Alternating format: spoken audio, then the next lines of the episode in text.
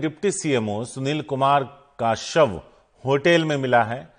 Deputy CMO ने फांसी के फंदे से लटक कर अपनी जान ले ली। होटल विठल के कमरा नंबर 106 में उनका शव मिला। बनारस के रहने वाले थे डॉक्टर सुनील कुमार सिंह।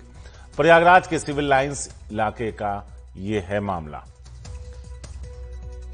सौरभ शुक्ला है हमारे साथ। सौरभ, क्या वजह रही और इसके पीछे की पूरी कहानी, पूरी खबर जरा बताएँ। शारी देखिए अभी तक इस पूरे मामले में कोई सुसाइड नोट नहीं मिला है। ये रहने वाले बनारस के थे और अप डाउन करते थे लेकिन जब उनको प्रयागराज में रुकना होता था तो वो सिविल लाइन्स के मिस्टर विठल होटल में जो कमरा नंबर 106 है वहाँ पर रुकते थे। अब जब आज सुबह नहीं उठे तो खिड़की से झाँक कर देखा कि इनका जो शव है वो फांसी के फंदे से लटका हुआ। उसके बाद पुलिस को बुलाया गया शव उतार लिया गया है। आ, परिवार को भी इन्फॉर्म कर दिया गया है। परिवार बनारस से कुछ थोड़ी देर में पहुँचने वाला भी है। एक ये भी कहा जा रहा है कि क्या सवाल उठ रहे हैं कि मामला और बड़ा हो जाता है कि क्या अतीक अशरफ के मामले से कुछ लेना देना है। अभी तक पुलिस का कहना है इस पूरे मामले में अतीक और अशरफ की हत्याकांड या उमेश फल हत्याकांड से कुछ लेना देना नहीं है। इसका ज़ाहिर सी बात है, प्रयागराज लगातार सुर्खियों में है। पुलिस का कहना है कि फॉरेंसिक की टीम भी मौके पर है। उनके फ़ोन को भी जब्त कर लिया गया है।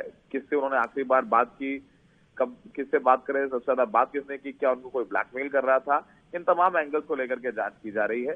शव फ़िलहाल पोस्टमार्टम के लिए भेज दिया गया है। शारिक। तो सुनील की मौत के पीछे का सच अभी सा, सामने नहीं आया है सौरभ? बिल्कुल नहीं बिल्कुल नहीं क्योंकि अभी सुसाइड नोट मिला होता तो चीज़ें साफ़ हो जाती है कि सुसाइड नोट में पता चलता कि उन्होंने क्यों आत्महत्या की है।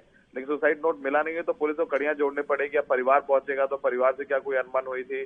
कोई पैसे के लेन देन की का की कोई बात थी? तो ये तमाम एंगल्स को लेकर के बात कर रही है क्या कोई उनको ब्लैकमेल कर रहा था?